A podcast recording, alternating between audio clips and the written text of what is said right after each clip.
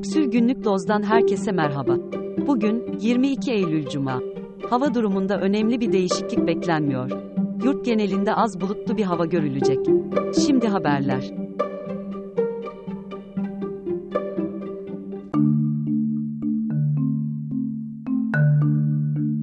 Avrupa'da tarihi seviyelere yükselen enflasyon nedeniyle işçi ve memurların alım gücü düştü. Zira Avrupa'da 25 ülkenin 23'ünde saatlik reel ücretlerde düşüş yaşandı. En büyük düşüş %16 ile Macaristan'da gerçekleşirken onu %13'lük düşüşle Letonya ve %10'luk düşüşle Çekya takip etti. Reel ücretin arttığı iki ülke ise %3 ile Belçika ve %0,4 ile Hollanda oldu. Reel ücretler enflasyon baz alınarak hesaplanıyor. Enflasyonun son iki yıldır oldukça yüksek olduğu Türkiye'de, asgari ücret ve memur maaşları reel olarak artış gösterdi. Ancak burada, TÜİK'in verileri baz alınıyor. Örneğin, TÜİ'ye göre 2023'ün ilk çeyreğinde %54 olan enflasyon oranı, ENAK tarafından %113 olarak açıklanmıştı. TÜİK'in verileri baz alındığında, reel asgari ücretin %46 artış gösterdiği söylenebilir. Buna karşın, enak verileriyle aynı işlemi yaptığımızda, reel ücretlerin %13 düştüğü görülüyor.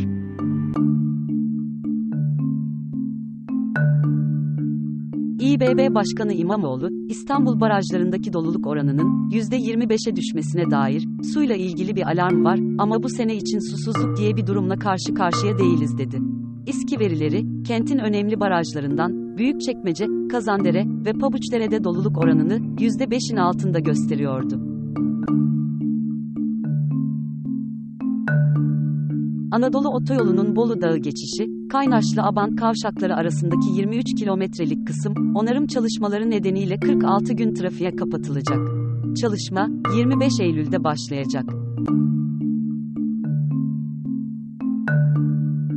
CHP Genel Başkanı adayı Özgür Özel, kurultay sürecinde henüz yapılmayan il ve ilçe kongrelerinin sonuca etki edeceğini söyledi.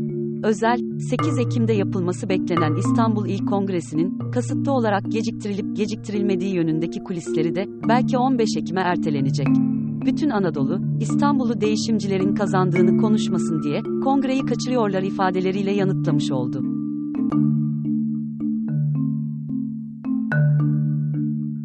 Merkez Bankası, politika faizini, piyasaların beklentisiyle paralel olarak 500 baz puan artırarak, %25'ten %30'a yükseltti. Bu, banka yönetiminin değişmesinin ardından yapılan, dördüncü faiz artışı.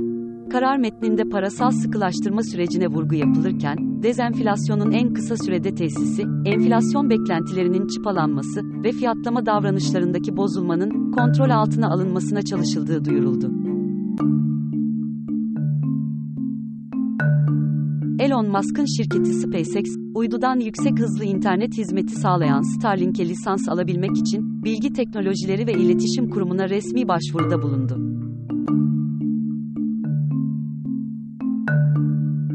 Zambiya'da bir nehir kıyısında yaklaşık 500 bin yıllık ahşap yapı bulundu. Eski insanların yaşamına dair düşünceleri değiştirebileceği belirtilen bulgular, taş devri insanlarının barınaklara benzer yapılar inşa etmiş olabileceğini gösteriyor. Yapıyı, hangi eski insan türünün ya da insansının inşa ettiği de belirsiz.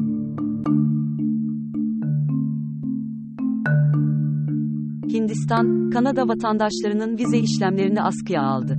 Kanada, ülkede öldürülen Sih lider Hardip Singh Nijjar'ın suikastından Hindistan'ı sorumlu tutmuş, üst düzey bir Hint istihbarat ajanını sınır dışı etmişti. Bunun üzerine Hindistan, Kanada'nın ülkedeki üst düzey diplomatına aynı tarifeyi uygulamıştı. 1997 yılında Kanada'ya giden Nijjar, 2015'te Kanada vatandaşlığına kabul edilmişti. Venezuela'da, uzun yıllardır bir suç örgütü tarafından yönetilen, ülkenin en büyük cezaevi Tocoron'a, 11 bin askerle büyük bir operasyon düzenlendi. Cezaevinin kontrolünün sağlandığı duyurulurken, buradaki 6 bin kadar tutuklu, başka hapishanelere nakledilecek. Yerel medya, çete üyelerinin cezaevinde yüzme havuzu, gece kulübü ve mini hayvanat bahçesi kurdukları bilgisini de geçti.